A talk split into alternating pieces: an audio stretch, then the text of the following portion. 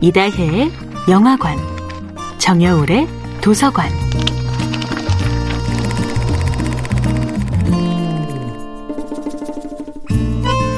안녕하세요. 여러분과 아름답고 풍요로운 책 이야기를 나누고 있는 작가 정여울입니다. 이번 주에 함께하는 작품은 생텍쥐페리의 인간의 대지입니다. 가끔은 온 세상이 나를 막아서는 것 같을 때가 있습니다.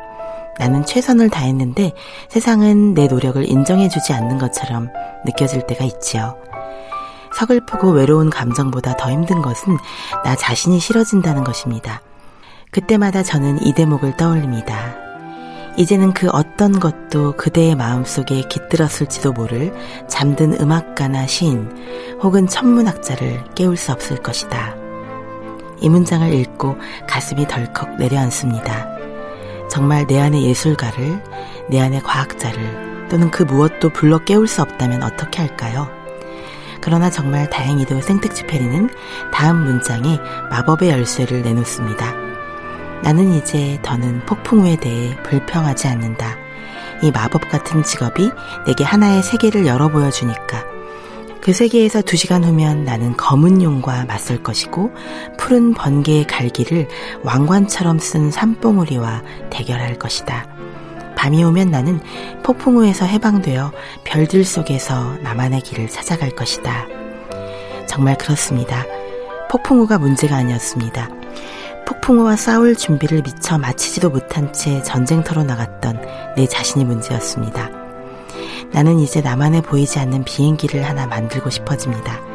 세상의 폭풍우와 맞서기 위해 마침내 내 힘으로 폭풍우에서 해방되어 별들 속에서 나의 길을 찾아가고 싶습니다. 인간의 대지에서 주인공은 사막에서 임무를 수행하고 있는 한 프랑스 군인을 발견합니다. 사하라 사막에서 고향 프랑스의 흙을 담은 화분에 자기만의 정원을 가꾸는 대위의 마음. 그 인공의 정원은 이 무시무시한 전쟁이 끝나면 다시 고향으로 돌아갈 수 있다는 희망이었을 것입니다. 사막에 불시착할지도 모르는 위험을 안고 사는 조종사들. 그들에게 또 하나의 위안은 동료들과의 우정이기도 했습니다. 땡땡쥐페리가 모든 작품에서 빠짐없이 강조하는 것, 그것은 우정입니다. 단지 이 사람이랑 친해서 많은 시간을 함께 보내서 그 사람이 나를 알아줘서가 아닙니다. 하늘을 나는 조종사들의 우애는 온갖 악전고투와 갓난 신고를 통해 다져진 강인한 결속이었습니다. 정야울의 도서관이었습니다.